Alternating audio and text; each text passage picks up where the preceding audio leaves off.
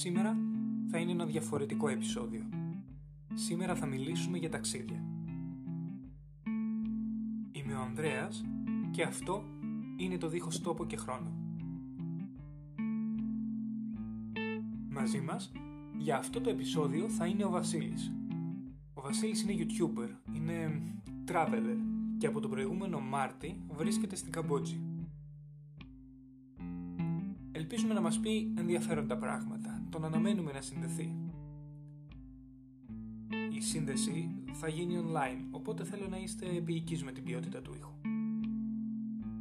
Α, νάτος. Καλησπέρα Βασίλη. Καλησπέρα από Καμπότζη. Είναι 9 η ώρα εδώ πέρα, 9 παρά 5. Έχει βραδιάσει. Είμαστε 5 ώρες πιο μπροστά από Ελλάδα. Καλά. Είναι μια ζεστή ημέρα σχεδόν πάντα okay. και αλλά είναι μια αρκετά ζεστή μέρα σήμερα. Γενικά, πώς σου φαίνεται η καθημερινότητα εκεί, σε τι φάση βρίσκεσαι; Α, αυτή την ε, περίοδο, για να είμαι ειλικρινής, βρίσκομαι σε μια φάση αδράνειας. Α, και ο λόγος είναι ότι δεν υπάρχουν ε, οι ευκαιρίες που υπήρχαν νωρίτερα. Στην, όπως, επισημαίνω πούμε, και στα βίντεο μου συνέχεια είναι ότι δεν έχουμε τόσα κρούσματα όσο έχουμε στην Ευρώπη. Ε, Καταγεγραμμένου ναι, θανάτου ναι. δεν έχουμε καθόλου. Μηδέν. Λοιπόν, αλλά πρόσφατα έχουν αυξηθεί πάρα πολύ τα κρούσματα και έχουν κλείσει όλα τα μπαρ, εστιατόρια κτλ. τα σχολεία. Και άρα ξέρεις, το να βγεις έξω, ε, οι αγορές, τα night markets που έχουν πολύ στην Ασία, και άρα το να βγεις έξω έτσι σε περιορίζει πάρα πολύ. Δεν έχεις εναλλακτικές, δεν έχεις τι να κάνεις. Mm-hmm, καταλαβαίνω. Οπότε αναγκαστικά βυθίζεις, ας πούμε, σε, σε μια δράδια όπως και ο υπόλοιπος κόσμος, έτσι. Ναι, ναι, ισχύει αυτό. Θέλω να πω ότι όλοι βρισκόμαστε στην ίδια κατάσταση, οπότε μην νιώθεις μόνος. Είναι μια, πώς το λένε, παρηγοριά αυτό. Να σε ευχαριστήσω πάρα πολύ που δέχτηκες να λάβεις μέρος σε αυτή τη διαδικασία ε, και που ε, μας δανείζεις λίγο από το χρόνο που έχεις εκεί γι' αυτό. Σιγά δική μου, δική μου είναι η τιμή και δική μου η ευχαρίστηση. Για πες λοιπόν πώς έγινε αυτό το puzzle και πώς συνδέθηκες ξαφνικά να, από εκεί που τράβεγες κάποιες φωτογραφίες με τις μπύρες, σχεδόν μαγικά; Ε, κοίταξε να δεις, ε, προφανώς αναφέρεσαι στην ε, δουλειά σου εισαγωγικά που είχα στην πυραρία, στη ηθοποιία καλύτερα. Ακριβώς. Λοιπόν, ήμουν έτοιμος να φύγω για η Ελλάδα να κλείσω τα εισιτήριά μου. Πότε ήταν αυτό, αυτό ήταν αφού τελείωσα τα βίντεο. Κάνα μήνα αργότερα, δηλαδή γύρω στον ε, Ιούνιο, Ιούλιο, κάπου εκεί. Ιούνιο νομίζω. Α, και είχα βγει με μια Κινέζα φίλη μου. Της λέω, φεύγω της λέω από Καμπότζη, δεν βρίσκω δουλειά εδώ πέρα, δεν έχω τι να κάνω. Α, θα γυρίσω, λέω, Ελλάδα. Μου λέει, περίμενε, γιατί έχω έναν φίλο Κινέζο, ο οποίος παρασκευάζει, έχει τη δική του ηθοποιία εδώ στην Καμπότζη, παρασκευάζει μια πολύ καλής ποιότητας μπύρα και όντως είναι πάρα πολύ καλής ποιότητας και ψάχνει ανθρώπους ξένους, expats, να τον βοηθήσουν ας πούμε, να, τις, να, να προωθήσει το, το προϊόν του. Λοιπόν, και έτσι λοιπόν γνώρισα εγώ τον, αυτόν τον τύπο του Κινέζου, τον κύριο D, ο οποίος πραγματικά ένας πολύ καλός τυπάκος και είπαμε έτσι να συνεργαστούμε. Βέβαια, για να είμαι ειλικρινής, σαν εμπειρία το εκτιμάω. Αλλά ήταν μια γλυκόπικρη έτσι, εμπειρία θα έλεγα γιατί εν τέλει δεν ήταν αυτό που έψαχνα, δηλαδή δεν ανέρχομαι στις, ε, στις προσδοκίες μου. Uh, εν συντομία δεν κατάφερα πούμε, να έχω τρελά κέρδη, ούτε καν βασικά κέρδη από την uh, μπύρα. Είχα κάποια λίγα από τις uh, πωλήσεις που έκανα, αλλά φαίνεται ότι βρισκόμαστε σε τελείως, uh, δυστυχώς, σε τελείως διαφορετικό έτσι, μήκος κύματος με τον, uh, με τον κύριο Ντί και Uh, ακόμα και η γλώσσα ήταν ας πούμε, ένας, uh, ένα τροχοπέδι, ένας, ένα εμπόδιο αν θέλεις ανάμεσα στην επικοινωνία που είχαμε αυτός δεν μιλάει αγγλικά, εγώ δεν, προφανώς δεν μιλάω κινέζικα και έπρεπε μέσα από το Google Translator κυρίως να μπορέσουμε να συνοηθούμε.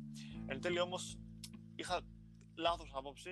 Ε, οι φίλοι οφείλω να ομολογήσω ότι μου τα είπε πιο έτσι, καλά από ό,τι ήταν στην πορεία και αναγκάστηκα ας πούμε, να, α, να φύγω γιατί δεν, προφανώς δεν μπορούσα να βγάλω τα, τα προστοζήν. Ήταν όμως μια, εντάξει, μια εμπειρία, σαν εμπειρία, okay, αλλά δεν ήταν αυτό που έψαχνα εξ αρχής. Και μετά ήρθε και κόλλησε η φωτογραφία μέσα από την, μέσα από την πείρα. Ναι. Είναι εξής, πολλές φορές ε, κάνεις ε, τυχαία πράγματα, παίρνεις τυχαίες αποφάσεις στη ζωή σου και ύστερα κοιτάς ε, πίσω στο παρελθόν και βλέπεις ότι όλες αυτές ε, κάπως με ένα πολύ περίεργο τρόπο συνδέονται μεταξύ τους. Είναι αστείο αυτό το πράγμα. Λοιπόν, όταν... Ναι, ναι, και... ναι. τρομακτικό το λες. Ναι, ναι, ναι, ακριβώς, ακριβώς. Είναι αυτό που είχε πει και ο Steve Jobs. Uh, anyway, λοιπόν, και όταν πουλάγα την πύρα, μου λέει μια φίλη μου που τότε διοργανώνουν, κάποια στιγμή διοργανώνουν ένα party, boat party, ας πούμε, στο, στον ποταμό. Α, τους έδωσα την πύρα κανονικά την πούλησα. Μου λένε, βγάζεις και φωτογραφίες σωστά. Λέω, ναι. Μου λένε, θες να τραβήξεις κάποιες φωτογραφίες για τον πελάτη μας που έχουμε απόψε στο, στο καράβι και θα πάρεις πούμε, και κάποια παραπάνω χρήματα. Λέω, φυσικά. Και έτσι, ας πούμε, τράβηξα τις πρώτες μου φωτογραφίες με την μηχανή που έχω, την μοναδική μηχανή που έχω, που τραβάω και τα βίντεο μου. Α, και φαντάζομαι ότι δεν είχα κάνει εξωτερικό ναι. flash, δηλαδή χρησιμοποίησα το flash της ε, μηχανής. Οι φωτογραφίες δηλαδή ήταν λίγο. Ε, όχι ημι επαγγελματικές, αλλά τελείως τεχνικές. ναι, ήταν πολύ περίεργο. Καλά, τα flash πάνω στις μηχανές είναι ό,τι χειρότερο υπάρχει. Δεν ξέρω γιατί είναι τόσο χάλια. Ναι, ναι, γιατί είναι εξής. Είναι προσπαθούν και αυτέ να εξυπηρετήσουν στον χώρο γίνεται και η επιφάνεια πούμε, του flash είναι πολύ μικρότερη. Ναι. Α, μετά από αυτό όμως, α πούμε ότι είχε ακουστεί ότι τραβάω φωτογραφίες. Έτσι ένας άλλος φίλος μου ο οποίος είναι DJ ε, με συνέστησε σε, σε κάποιον ο οποίος ε, έχει διαχειρίζεται την αλυσίδα Mad Monkey. Τα Mad Monkey είναι hostel σε ολόκληρη την, ε, την Ασία. Έχει δηλαδή Φιλιππίνες, έχει Ινδονησία, έχει Ταϊλάνδη, έχει Καμπότζη, έχει ξέρω, σε καμιά εικοσαριά μέρη σε ολόκληρη την Ασία. Λοιπόν, και αυτός που διαχειρίζεται το Mad Monkey έχει και ένα κλαμπ. Και έτσι, ας πούμε, μου κλείσαμε μια συμφωνία, οικονομική συμφωνία, μου λέει θα είσαι τραβέχνει φωτογραφίες, όποτε ξέρεις ε, σε χρειαζόμαστε, είσαι σύμφωνος με αυτός. Ε, εντάξει, σύμφωνο με αυτό. Λέω, δεν έχω να χάσω κάτι, ξέρεις, έξτρα χαρτζηλίκι, ρε παιδί μου. Α, φυσικά. Και έτσι σιγά σιγά άρχισα ας πούμε, να πηγαίνω στα, στα κλαμπ, έκανα και κάποιες φωτογραφίσεις για το μενού, το, το, το φαγητό του, του Mad Monkey. Να σου πω την αλήθεια ότι ξέρεις, ε, στην αρχή μου λέει αυτός ο τύπος ε, μπορείς να βγάλεις φωτογραφίες κάποια φαγητά, θέλω να ψάξουμε καινούργιο μενού. Εκεί μου δίστασα λίγο γιατί λέω, ξέρεις, δεν είμαι επαγγελματίας, δεν έχω σπουδάσει φωτογραφία, ούτε έχω επαγγελματική φωτογραφική μηχανή. Έχω μια αεραστεχνική, ας πούμε, DSLR, okay. με πολύ, ας πούμε, πολύ basic φακούς. Ε, αλλά, δε, του λέω κατευθείαν ναι, γιατί δεν ήξερα καθόλου ε, αν, αν έλεγα όχι, ήξερα ότι είχε σταματήσει εκεί. Δεν ήξερα τα όρια μου του είπα ναι, γιατί ήθελα να δω και εγώ ίδιος μέχρι που μπορώ να φτάσω. Και πράγματι το αποτέλεσμα ήταν ε, πάρα πολύ ικανοποιητικό. Έτσι. Δηλαδή δεν είχε και αυτός κανένα παράπονο. Μετά κάναμε και άλλη φωτογραφία στη φαγητά γιατί ήταν ευχαριστημένο με τι φωτογραφίε μου. Και τελικά φτιάξαμε ένα πάρα πολύ ωραίο μενού εν τέλει. Δηλαδή, αν είχαν προσλάβει κάποιον επαγγελματία φωτογράφο, συγκριτικά με μένα, θα είχαν ας πούμε, ε, το ίδιο ή παρόμοιο αποτέλεσμα. Άρα από, το, από αυτό το θέμα. Σημαντικό ότι έκανα, αυτό. Ναι, ότι έκανα καλή δουλειά το, το κατάφερα, παιδί μου. Οπότε ήμουν και ευχαριστημένος με τον εαυτό μου που δεν είπα κατευθείαν όχι. Γιατί συνήθως, ξέρεις, διστάζω. Αν πιστεύω ότι δεν μπορώ να κάνω κάτι, διστάζω και λέω κατευθείαν όχι. Ενώ αυτό είναι λάθος.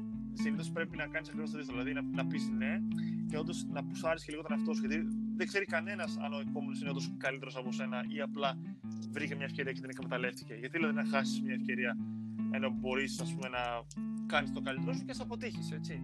Κανένας δεν αποτυχάνει, απλά μαθαίνουμε από την αποτυχία. Θέλω να πω ότι όλα είναι μαθήματα και όλα είναι καταστάσεις και επειδή όλα όντως συνδέονται σε σχέση με αυτό που έλεγες πριν μπορεί μια, μια περίπου άρνηση ή μια περίπου κακή διαδικασία που θα κάνεις, κακή φωτογραφία για παράδειγμα, μπορεί να σου φέρει ένα άλλο αποτέλεσμα πιο μετά που να πεις «ΟΚ, δεν πειράζει, είμαστε κομπλέ». Ναι, και φυσικά έτσι και ανοίγεις τον δρόμο και για να διορθώνεσαι. Να ψάχνεις περισσότερο και να εξελίσσεσαι σε οτιδήποτε είναι αυτό και αν κάνεις. Ισχύει, ούτως ή άλλως με βάση τη δουλειά προχωράς, θέλω να πω. Όσο ασχολείσαι περισσότερο με κάθε κομμάτι, τόσο πιο πολύ τα καταφέρνεις καλύτερα. Όποιο και είναι αυτό το κομμάτι. Ακριβώς, ακριβώς. Το θέμα είναι να μένεις δημιουργικός και εχθρός της uh, δημιουργίας είναι η αδράνεια. Ο... Την οποία μας είπες και προηγουμένως ότι περνάς τώρα, εν μεταξύ.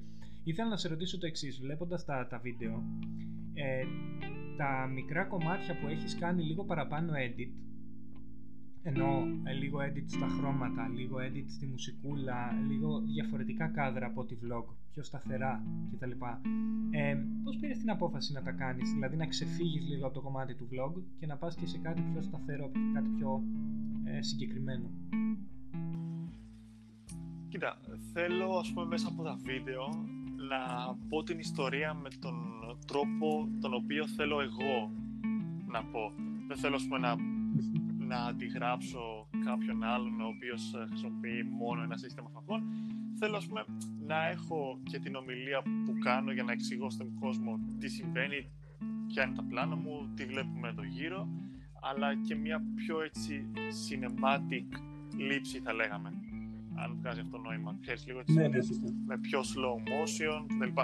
Αλλά ξέρεις, ακόμα μαθαίνω, δεν ξέρω αν αυτό πουλάει ας πούμε στον κόσμο. Ξέρεις, στο, το YouTube σου δίνει κάποια analytics τα οποία βλέπεις περίπου που κάνει έξοδο ο άλλος ή που, που προχωράει μπροστά για να δει κάτι άλλο. Ε, νομίζω θέλει ένα μέτρο το οποίο ακόμα δεν το έχω βρει πλήρως. δηλαδή εντάξει εσύ αναφέρεσαι πιο πολύ και στα, στα βίντεο που έκανα καθημερινά ναι, ναι. Τα, οποία, ναι, τα οποία με εξουθένωσαν uh, τελείως. Αλλά θέλω στο μέλλον να κάνω έτσι ναι, ιστορίες, ε, να, να, λέω ε, μέσα από βίντεο ιστορίες οι οποίες με αντικατοπτρίζουν καλύτερα. Να κάνω okay. καλύτερη δουλειά. Ναι. Αλλά αυτό βέβαια απαιτεί χρόνο. Δηλαδή, άμα κάνεις καθημερινά βίντεο, δεν υπάρχει περίπτωση να κάνεις κάτι πιο solid, κάτι ξέρεις, που να έχει καλύτερη υπόσταση. Πρέπει κάτι να θυσιάζει. Ε, ναι, προφανώς τώρα όταν, όταν καθημερινά έχεις να τραβήξεις, να μοντάρεις, να κόψεις, να ράψεις κτλ. Σίγουρα αφαιρεί κάτι από το περιεχόμενο. Αφαιρεί, ναι. Αφαιρεί από ε, Πόσο μάλλον όταν όλα, όλα μαζί θα τα κάνεις μόνος σου. Που δεν θα έχεις κάποιον ας πούμε, να σου μοντάρει ταυτόχρονα ή να σου κάνει το edit. Η καθημερινότητά σου εκεί. Ε, υπάρχει κάτι, οτιδήποτε, που να σου θυμίζει έστω και λίγο την Ελλάδα και όταν εννοώ οτιδήποτε εννοώ ε, ακόμα και κάτι ασήμαντο, ας πούμε κάποια γεύση, κάποιος ήχος απ' έξω από το δρόμο ή κάποιο τραγούδι που τυχαία μπορείς να ακούσεις, κάποια τοποθεσία, κάτι. Να σου πω την αλήθεια, ακόμη αυτό δεν, έχω, δεν το έχω βρει. Δηλαδή όλα τα πράγματα μου φαίνονται τελείως διαφορετικά συγκριτικά με την ελλαδα θα έλεγα λίγο πιο κοντά στο. Επειδή έχω δοκιμάσει λιβανέζικο φαγητό εδώ πέρα στην Καμπότζη, είναι πιο κοντά στις γεύσει που έχουμε εμείς στην Ελλάδα. Μόνο έτσι λίγο στο φαγητό. Αλλά ξέρεις, Ελλάδα με την έννοια ότι να δω κάτι και να με ανατριχιάσει να πω Wow, τώρα μου ήρθε ανάμειξη από τη χώρα μου. Όχι, υπάρχουν κάποια κοινά σημεία. Α πούμε, εδώ πέρα τις περισσότερες μέρες του χρόνου έχουν ήλιο, έχει ωραίες θάλασσες, παραλίες, μπορεί ας πούμε έτσι ξόφαλσα να σου θυμίσει λίγο Ελλάδα αλλά το όλο κλίμα δεν, δεν, θυμίζει δεν έχουμε δηλαδή σαν Έλληνες ε, και σαν χώρα πολλά κοινά με τους ε, Καμποτζιανούς τουλάχιστον Φαντάζομαι πάρα πολλές διαφορές ξεκάθαρα Περισσότερο ρώτησα με την άποψη την εξής. Όπως είπα προηγουμένως και εγώ όταν είχα πάει η Ιορδανία, υπήρχαν ε, κάποιες εικόνες από την Ιορδανία που μου θύμιζαν πάρα πολύ Ελαιώνα. Δεν ξέρω αν έχεις πάει καθόλου στον Ελαιώνα στην Αθήνα. Ε, έχω πάει σίγουρα, αλλά δεν θυμάμαι το πώς είναι. Ε, εννοώ ότι, ε, ας πούμε, στον Ελαιώνα ε, κάποιες φορές τα βράδια ανάβουν φωτιές και ε, κάνουν κάποιο παζάρι αντικειμένων παλιών, παλιών τηλεοράσεων, κυροπηγείων και τέτοια. Και okay. πηγαίνοντας, ας πούμε, εγώ στην Ιορδανία, είδα μια πολύ παρόμοια εικόνα. Ε, γι' αυτό και σε ρώτησα και εγώ, μήπως, μήπως τελικά συνδεόμαστε όλοι με κάποιον τρόπο. Εντάξει, σίγουρα συνδεόμαστε όλοι με κάποιο τρόπο γιατί ζούμε στον ίδιο πλανήτη και αποτελούμαστε από το ίδιο υλικό. Αλλά σαν χώρα, όχι, δεν έχω βρει κάτι που να μου θυμίζει, ας πούμε, Ελλάδα. Λογικό το βρίσκω, όχι.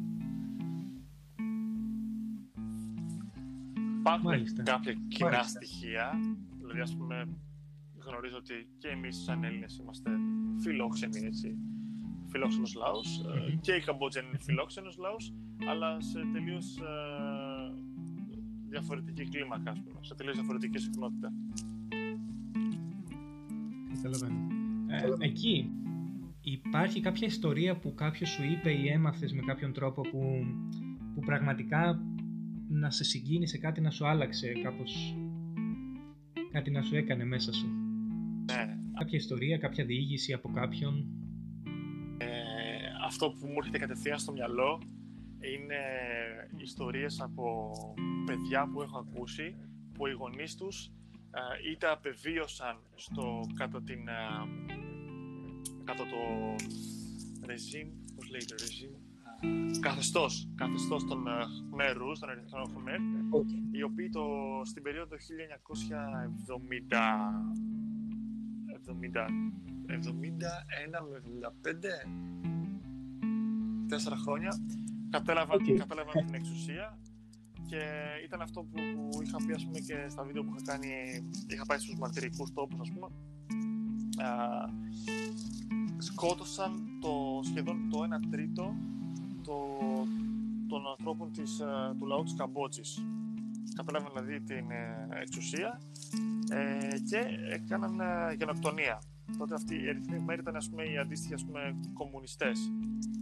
Ε, τότε που okay. καταλάβαμε με πραξικόπημα την, ε, την εξουσία και βάλανε το, υποδούλωσαν τους Καμποζιανούς να δουλεύουν στα χωράφια με πάρα πολύ λίγο φαγητό και νερό, σχεδόν καθόλου. Και τότε όποιος ας πούμε άνοικε στην, ε, στην ελίτ είτε δηλαδή ήσουν γιατρός, είτε ήσουν δικηγόρος, είτε ήσουν κάποιος επιχειρηματίας σε σκοτώνανε κατευθείαν και ακόμα και όταν φόρεγες γυαλιά σημαίνει ότι είχες μια, ότι, ήσουν, ότι έχεις κάποια βασική εκπαίδευση. Σε σκοτώνουν κατευθείαν. Δηλαδή θέλουν ο κόσμο να είναι τελείω υποδουλωμένος. Ε, αποκέντρωσαν όλα τα, τα αστικά κέντρα, δηλαδή ο κόσμος πήγε στα χωριά και εκεί δούλευαν κυριολεκτικά σαν σκλάβοι. Έτρωγαν, ε, ήταν η εποχή πούμε, που και τρώ, τρώγανε έντομα, τρώγανε ό,τι βρίσκανε ρίζες ε, στο χώμα κτλ. Ε, και αυτό ήταν κάτι, το να ακούσει ιστορίες από παιδιά που τους έχουν διηγηθεί οι γονείς τους ή οι παππούδες τους το πώς έζησαν και το πώς επέλεγαν αυτοί ποιος θα ζήσει, ποιος θα πεθάνει είναι κάτι πραγματικά έτσι ανατριχιαστικό. Μια πολύ έτσι α, ιστορία που δεν πρέπει να ποτέ να μου δείχνει είναι ότι μια κοπέλα από την Αμερική έχει γεννηθεί στην, στην Αμερική α, οι γονείς της, ο πατέρας της απέδρασε από, την, από, το, από τους Χμερούς, από τους Ερυθρούς Χμέρ και ε, που τότε ήταν, ήταν πάρα πολύ δύσκολο. Φαντάζομαι ότι είχαν βάλει σε όλα τα σύνορα ανάρκε. Οπότε, αν από πυρανό να έκανες ότι αποδράσει, είχες είχες πεθάνει. Στα σύνορα π.χ. με Ταϊλάνδη, Λάος και Βιετνάμ. Δεν υπήρχε δηλαδή περίπτωση να αποδράσει, ήταν πάρα πολύ δύσκολο. Και όμως αυτός ο τύπος απέδρασε, πήγε στην Αμερική, έκανε παιδιά Α, και αυτή η κοπέλα με βρήκε από ένα βίντεο στα αγγλικά που είχα κάνει στο, εδώ πέρα στην Καμπότζη και μου έστειλε μήνυμα. Δεν έχει επισκεφτεί ποτέ τη χώρα βέβαια. Αλλά μου λέει: Ξέρεις, με συγκίνησες ρε παιδί μου γιατί έχω γιαγιά εκεί πέρα και θέλω μια μέρα να την επισκεφτώ πριν πεθάνει. Απίστευτο. Ναι, ναι, απίστευτο πραγματικά. Και αυτό είναι και, και η δύναμη του ίντερνετ, έτσι. Πω, εντάξει τώρα, δε, δηλαδή δεν υπάρχει αυτό. Ναι, τελείω. Ακραίο. Κοίτα να δεις. Μάλιστα. Έπρεπε να πάρω κάποιες ανάσες πριν να κατανοήσω τι μόλις μου είπες, ξέρω εγώ. Υπάρχει κάτι που κάτι ξεχωριστό που αν το ακούγαμε εμείς εδώ στην Ελλάδα θα πούμε ok, ναι θέλουμε να κάνουμε κι εμείς ένα τέτοιο ταξίδι. Κάτι που, που ένιωσες στην Ασία. Νομίζω ότι στην Ασία το συνέστημα που είχα περισσότερο από. Έχω ταξιδέψει και Ευρώπη. Όχι πάρα πολύ, αλλά έχω ταξιδέψει. Έχω πάει σε κάποιες χώρες. Γερμανία, Ισπανία, Ιταλία, Μάλτα κτλ. Αυτό που ένιωσα στην Ασία που δεν το έχω νιώσει στην Ευρώπη είναι το πόσο οικείαος νιώθεις σαν ταξιδιώτης. Δηλαδή, ας πούμε, νομίζω ότι είναι ο, ο νούμερο ένας προορισμός, ο κατάλληλος τόπος για να αρχίσει κάποιος να ταξιδεύει μόνος σου ή και με παρέα. Αλλά άμα θες να ταξιδέψεις μόνος σου, η Ασία, η Νοτιοανατολική Ασία, δηλαδή Ταϊλάνδη, Βιετνάμ, Λάος κυρίως και μετά Καμπότζη, Ινδονησία, Μαλαισία, Σιγκαπούρη, είναι οι νούμερο ένα προορισμοί από όλες τις απόψεις για να αρχίσει κάποιος να, να ταξιδεύει. Δηλαδή, αυτό που μου έκανε πολύ μεγάλη εντύπωση, και ειδικά το Βιετνάμ, ε, είναι μια φοβερή χώρα, πάρα πολύ φθηνή και πάρα πολύ ποιοτική. Δηλαδή, τα έχεις όλα. Όταν μας λες οικονομικά, μπορείς περίπου να μας πεις ε, τιμές, όχι ότι όχι κάτι συγκεκριμένο, γενικότερα κάποια, κάποια αναφορά σε κάτι για να καταλάβουμε τι εννοούμε φθηνά. Λοιπόν, φθηνά είναι να βρεις ε, hostel από, από 2,5 δολάρια την, ε, την, τη βραδιά μέχρι ας πούμε το περισσότερο που έχω ξοδέψει εγώ σε hostel είναι 5 5 ευρώ τη βραδιά ας πούμε σε αντίστοιχο 5 σε αντίστοιχο έτσι ναι ε, στην ισοτιμία των uh, Βιετναμέζων ή των Ταϊλανδών. 5 ευρώ τη βραδιά. Το, το μέγιστο. Όντως όντως πολύ φθηνά τα πράγματα και ας ελπίσουμε να τελειώσει όλη η φάση με, το, με τον COVID για να την επισκεφθούν και άλλοι την, την Ασία γενικότερα. Πραγματικά. Και φαντάζομαι ότι στα περισσότερα hostel, κυρίως ε, στο Βιετνάμ και στην Ταϊλάνδη, αυτές τις τιμές περιλαμβάνουν και πρωινό. Απίστευτο. Τι λες τώρα; Ε, θυμάμαι στην, ε, Πού ήμασταν, στο, στο Λάος ήμασταν, στο Λάος, σε μια έτσι τουριστική περιοχή με backpackers. Είχαμε μείνει σε hostel okay. με 2,5 δολάρια, δολάρια την ημέρα και είχε πρωινό μπουφέ. Δηλαδή έτρεχε όσο ήθελες και μετά δεν έτρεχε, δεν, δεν, ας πούμε, δεν λεφτά για το μεσημεριανό. Έτρεχε μετά το βράδυ και ήσουν κομπλέ.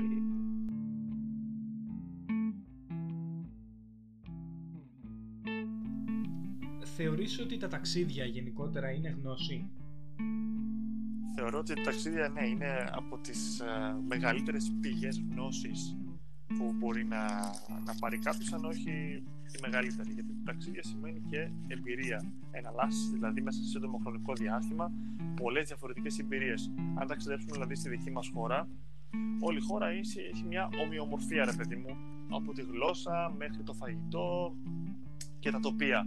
Αν όμως ταξιδέψεις έξω από τη χώρα σου και κάθε, σε κάθε, κάθε μήνα, παραδείγματος χάρη, να αλλάζεις χώρες και κάθε χώρα είναι έτσι λίγο διαφορετική από την προηγούμενη, σημαίνει ότι σε πολύ μικρό χρονικό διάστημα λαμβάνεις πολύ μεγαλύτερη εμπειρία γιατί έχεις μεγαλύτερη έτσι, ποικιλομορφία στην επαφή με τον, ε, με τον κόσμο.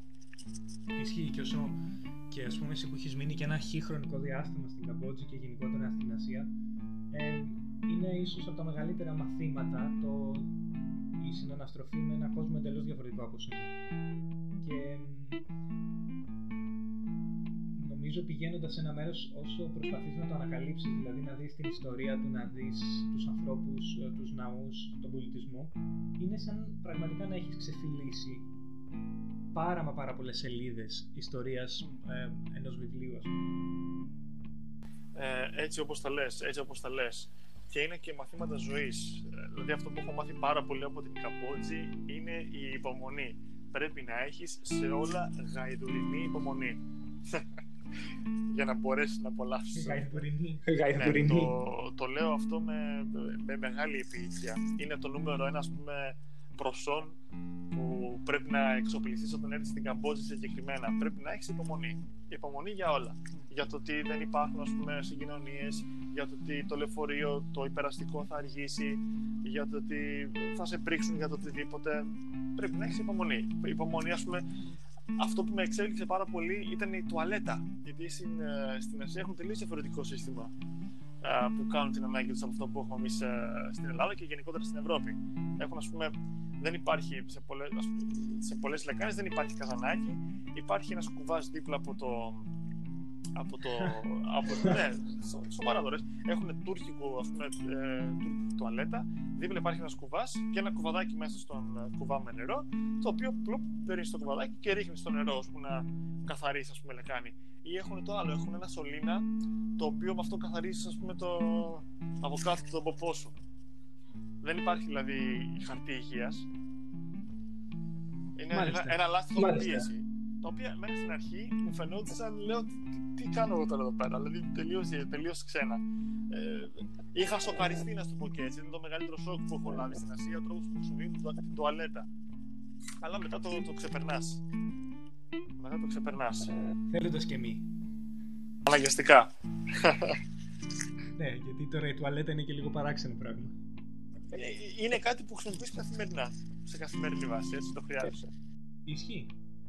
Εδώ πέρα στην Ασία πρέπει να θυσιάζεις και λίγο τις συνθήκες υγιεινής. Δεν υπάρχει παντού σαπούνι, δεν υπάρχουν πολλά πράγματα. Ξέρεις. Φαντάζομαι, μπορώ να το κάνω εικόνα αυτό. Υπάρχει κάτι που θα πέραν των βίντεο και των αναμνήσεων, ε, υπάρχει κάποιο αντικείμενο ή κάτι που θα έπαιρνες μαζί σου στην Ελλάδα, κάτι ας πούμε που για σένα θα υποδηλώνει αυτό εκεί το μέρος; Αν μπορούσα θα έπαιρνα ανθρώπους. Αυτό ακούστηκε και λίγο παράξενο, ίσως να το κόψω. Εννοώ ρε παιδί μου ότι τις μεγαλύτερε. Θα σου πω τι εννοώ ακριβώς. Εννοώ ότι τις ε, μεγαλύτερες εμπειρίες ε, τις έχω ζήσει ε, με ανθρώπους τους οποίους γνώρισα στο ταξίδι μου και φυσικά με τους φίλους με τους οποίους αρχίσαμε να ταξιδεύουμε. Δηλαδή, όλες αυτές οι εμπειρίες. Το πιο δύσκολο για μένα κομμάτι στο ταξίδι είναι όταν αποκαιρετάς κάποιον.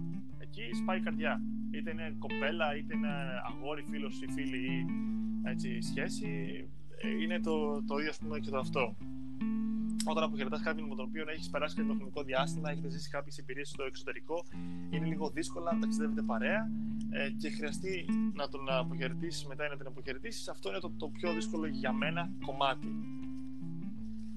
Είναι ας πούμε η κατάρα των, των ταξιδιών. Άρα είναι κάτι που μπορεί να κάνεις αναγκαστικά. Γιατί στο ταξίδι έχεις ένα. Ε, το ταξίδι δεν είναι ο προορισμός, έτσι είναι το ταξίδι που λέμε, η διαδρομή. Είναι αυτό. Αλλά εννοείς κάτι υλικό που θα έπαιρνα.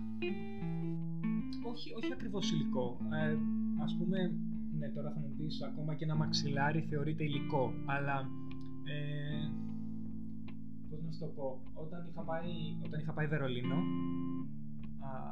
το μόνο που ήθελα να, το μόνο που πήρα για να που μου θυμίζει το Βερολίνο είναι πάνω από μια κολόνα, είχαν, πάνω σε μια κολόνα είχαν κολλημένη μια μόβ κουκουβάγια.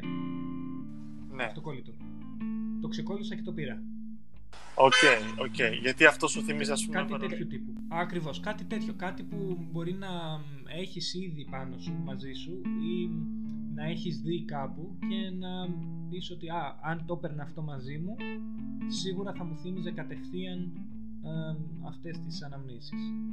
Θα σου πω, ε, ψάχνοντας σήμερα λίγο τη, την τσάντα μου, είδα κάτι το οποίο το έχω χάσει σε ένα από τα βίντεο μου, αν θυμάσαι καλά με την ε, Αναστασία από τη Γερμανία που είχαμε πάει σε κάτι χωριά, ναι. θα βρει κάτι, σε κάτι περίεργα φυτά, κάτι που μοιάζει σαν χνούδι. Και μετά έψαξα στο ίντερνετ και είδα ότι από αυτό όντως φτιάχνουν μαξιλάρια, όπως είπες και εσύ. Ε, είναι πάρα πολύ απαλό υλικό. Και μάζεψα λίγο από αυτό το υλικό γιατί μου έκανε πολύ μεγάλη εντύπωση. Ήταν σαν μετάξι, δηλαδή κλειστρούσες στα χέρια σου και ήταν ε, ε, χωρίς επεξεργασία, ανεπεξεργαστό. Και έχω μαζέψει λίγο από αυτό σε ένα σοκουλάκι και το έχω βάλει στη τσάντα μου για να το φέρω Ελλάδα να το ξέρεις, να είναι κάτι χειροπιαστό ρε παιδί μου, το, που να μυρίζει και να, ε, να, να μου θυμίζει καμπότζι στα χωριά. Αυτό το έχω.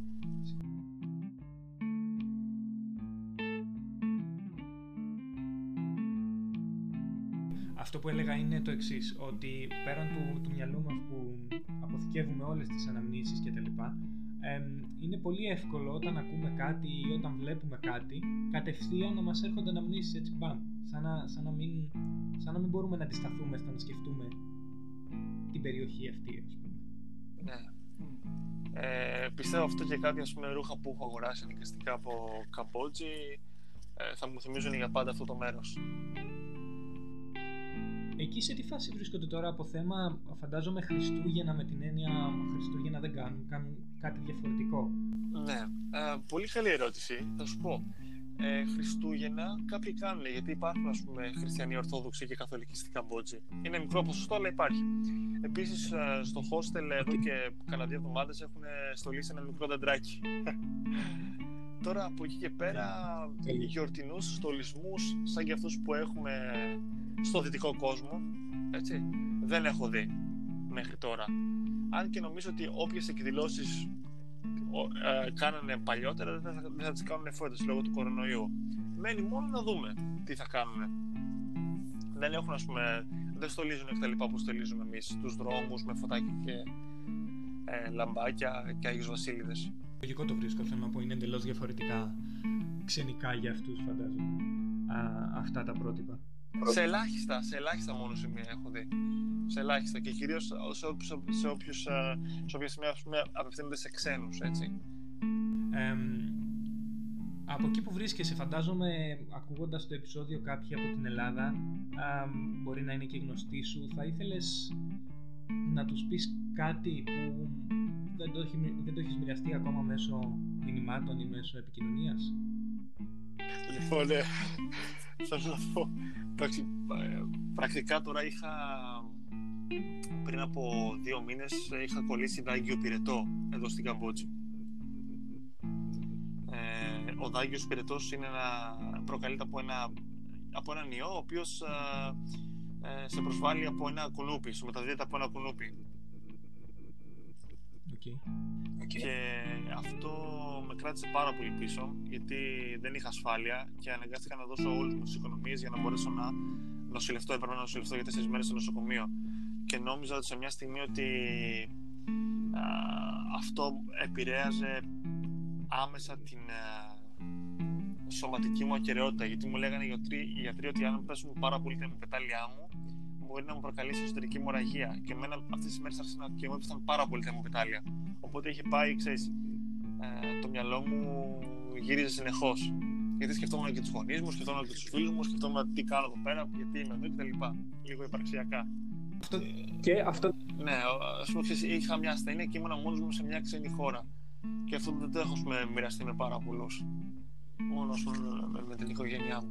Φαντάζομαι με κάποιον τρόπο μπορούσες να επικοινωνήσεις. Θέλω να πω ότι σίγουρα οι σκέψεις σου θα ήταν δυσίωνες, οι άνθρωποι από εδώ από την Ελλάδα πώς αντιμετώπισαν την κατάσταση θεωρείς; Εντάξει, τώρα η μάνα και ο πατέρας, οι γονείς ε, ε, ανησυχούν πάρα πολύ έτσι, για τα παιδιά τους και ε, είμαι τυχερός που έχω γονείς οι οποίοι πράγματι ανησυχούν και δεν είναι ε, αντιλαμβάνοντας, αντιλαμβάνοντας την κατάσταση και τη, τη, τη διαχειρίζονται και ψύχραμα, ρε παιδί μου, αλλά λογικά.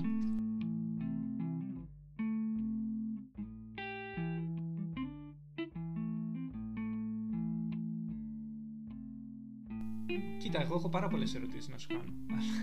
Αλλά δεν θέλω να σε, να σε ζορίζω. Φαντάζομαι τώρα θα έχει πάει 10 η ώρα και 10 και μισή τι ώρα είναι.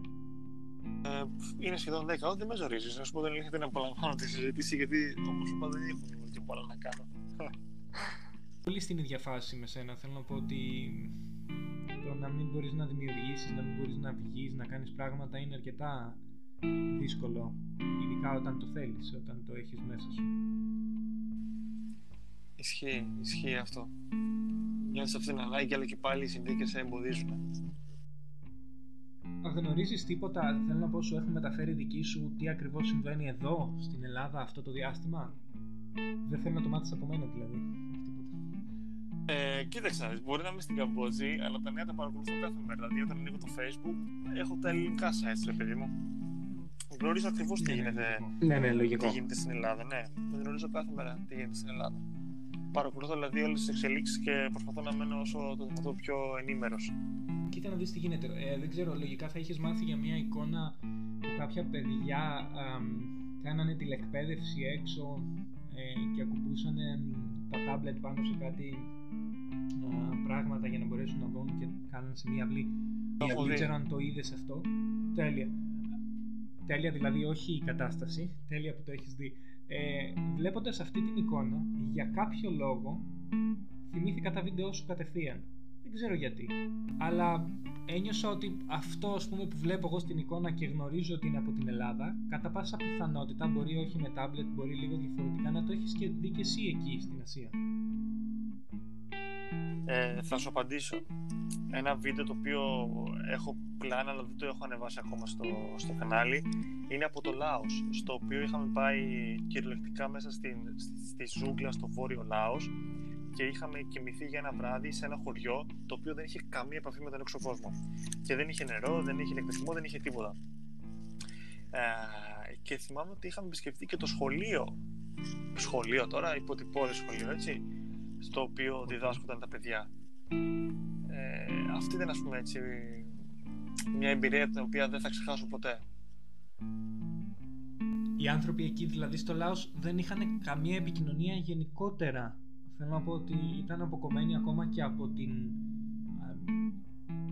Πώς να το πω, και από την πρωτεύουσα. Μιλάμε τώρα, φαντάσου ότι ε, η πρωτεύουσα ήταν πάρα πολύ μακριά από εκείνο το μέρος ή ακόμα και το πιο, η πιο κοντινή πόλη ήταν αρκετά μακριά, δηλαδή πρέπει να πάρεις ε, μέσω μεταφοράς, τουκ-τουκ ή αυτοκίνητο και μετά να περάσεις κυριολεκτικά μέσα από, την, ε, από τη ζούγκλα. Ε, αλλά ήταν μια εμπειρία την οποία δεν θα ξεχάσω ποτέ και ο τρόπος ζωής, τα παιδιά ε, αλλά ήταν αυτό που μου έκανε εντύπωση ήταν ευτυχισμένα ρε, είχαν μια υποτυπώδη μπάλα και παίζανε ποδόσφαιρο έτσι, σε, σε ένα μεγάλο πούμε, έτσι, πλάτωμα με, με χώμα. Προφανώς όχι άσφαλτα κτλ και τα παιδιά ήταν, ήταν ευτυχισμένα, δηλαδή με τα πιο απλά πράγματα, με τα, υπο, με τα υποτυπώδια ας πούμε, δώρα που τους uh, φέρνανε οι ξένοι, όπως και εμείς τους δώσαμε, τους δώσαμε δώρα στυλό, τους δώσαμε ε, ξέρεις, διάφορα τέτοια πραγματάκια, τα οποία για μας φαίνονται ανούσια ή χαζά, αλλά για αυτούς uh, είναι ένας uh, ολόκληρος κόσμος, είναι μια πηγή ας πούμε χαράς και χαίρονται πάρα πολύ όταν βλέπουν ξένο κόσμο και που, που τους δίνει ας πούμε κάτι. Το, το, το, το νιώθουν αυτό ρε παιδί μου.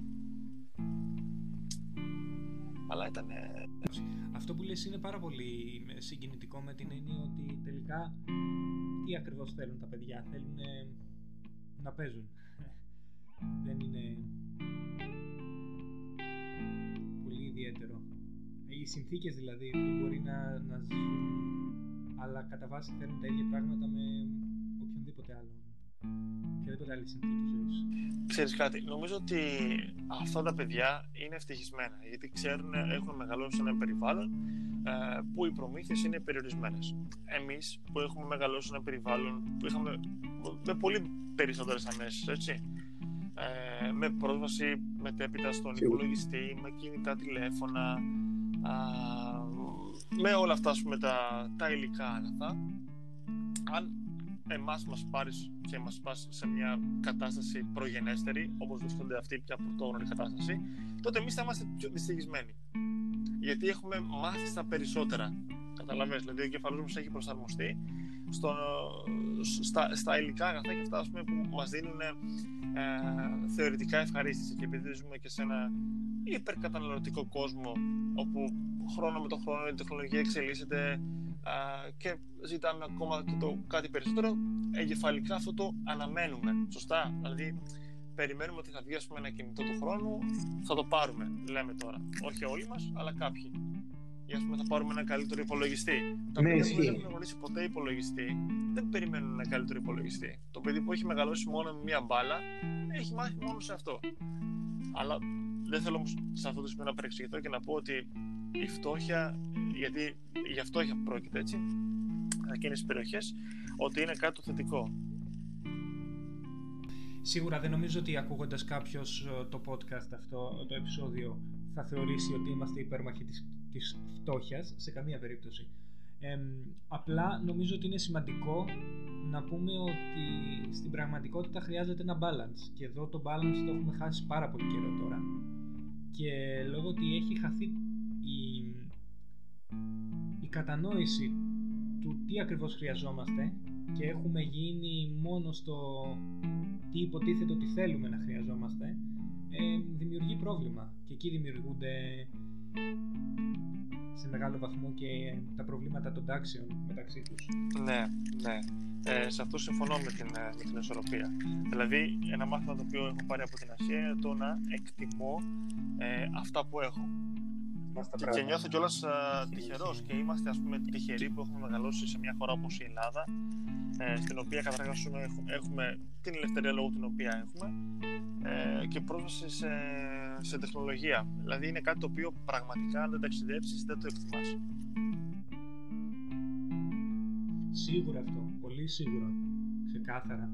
Και είναι, νομίζω θα μπορούσε να ήταν ε, ένα επεισόδιο από μόνο του το πώς είναι η τεχνολογία ειδικά σε κάποιες συγκεκριμένες περιοχές του, του κόσμου μας. Ακριβώς, ακριβώς. Εντάξει. Εντάξει. Να σε καλά. Καλή συνέχεια. Ξεκούραση.